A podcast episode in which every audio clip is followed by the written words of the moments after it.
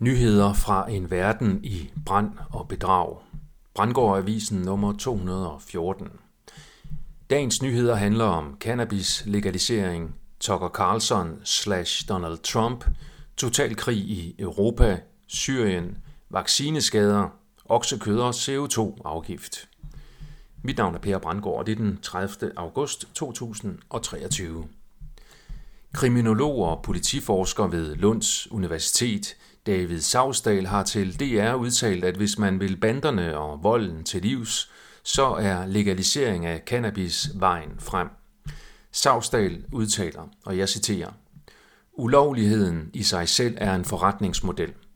Hvad sker der så, hvis man afmonterer den forretningsmodel? Så er det svært for dem at sælge det, når staten tager over, siger Savsdal, der også peger på positive erfaringer fra de lande, der allerede har legaliseret stoffet. Citat slut. Daniel Horowitz undrer sig i en ny Brownstone Institute artikel forståelig nok over, at Tucker Carlson i et nyt interview med Donald Trump talte om UFO'er i stedet for coronafascisme. Donald Trump var som bekendt præsident for USA, da coronafascismen blev kickstartet der og udbredt til resten af verden. Det underbygger, at Tucker Carlson er en falsk kritisk journalist, og at Donald Trump er en falsk frihedskæmper. Flere medier beretter, at Rusland betragter donationen af F-16 kampfly til Ukraine som en kolossal trussel på niveau med atomvåben. Fundamentet for sionistisk totalkrig i Europa er nu til stede. Det er også bemærkelsesværdigt, at det er individuelle lande, herunder Danmark, der donerer F-16 kampfly, i stedet for at lade NATO stå for krigsførelsen og våbenforsyningen i kollektiv samling. Det kan legitimere målrettet angreb fra Rusland mod Danmark, så vi kan få det Ragnarok, som nogen desværre arbejder proaktivt for. Apropos Israel, så har sionisternes hjemland for femte gang i år angrebet Syriens internationale lufthavn i Aleppo, beretter Steigan via Middle East Eye. I en anden Steigan-artikel via The Cradle kan vi læse om USA's fortsatte besættelse af Syrien under dække af truslen fra islamisk stat.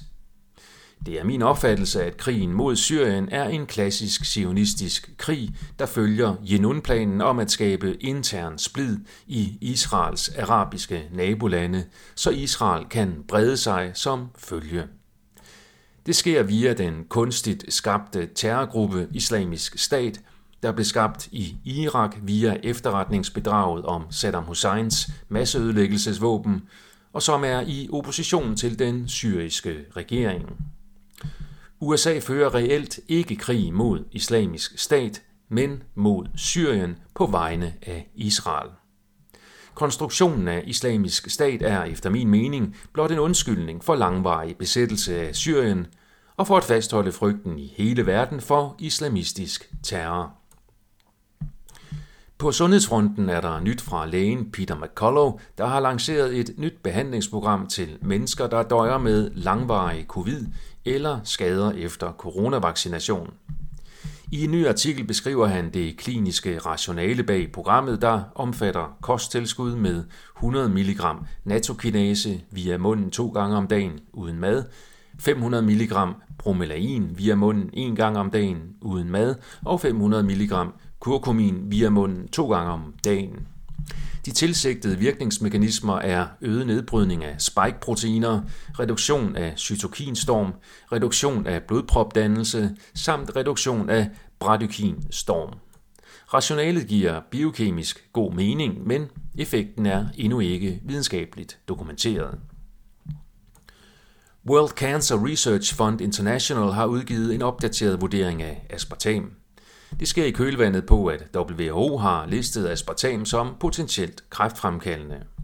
World Cancer Research Fund International har gennemgået den videnskabelige litteratur og konkluderer, at der er utilstrækkelig evidens for at koble aspartam til risikoen for kræft eller andre sygdomme, såsom type 2-diabetes og hjertekarsygdomme. Det gælder, så længe man holder sig på et normalt forbrug, som de har defineret som op til 14 dåser light cola om dagen. Apropos mad og drikke, så har husholdningslærerinde Trine Krebs haft et debatindlæg i Information i går om, at de store drøvtykkere herunder oksen er vigtige for klodens biologiske balance. Det betyder, at oksekød bør være en integreret del af vores fremtidige grønne fødevareforsyning, skriver Trine Krebs, der således taler imod at give køerne skylden for klimaproblemer. Det handler blandt andet om, at mennesker ikke kan spise græs, men det kan dyrene, og til gengæld leverer de kød til spisning og gødning i form af kokasser til jorden, som man så kan dyrke grøntsager i. Den postliberale politiker Jakob Ellemann Jensen har ifølge DR meldt ud, at det er forbrugerne, der via nye CO2-afgifter på fødevarer skal betale for at redde klimaet. Det er dog svært at forstå, hvordan man kan redde jorden ved at betale endnu flere penge til staten. Især når hele fortællingen om menneskeskabte klimaforandringer via CO2 hviler på et yderst tvivlsomt evidensgrundlag. Men det er en anden sag, som det er naturligvis ikke kommer ind på af 4 milliarder kroner gode grunde om året.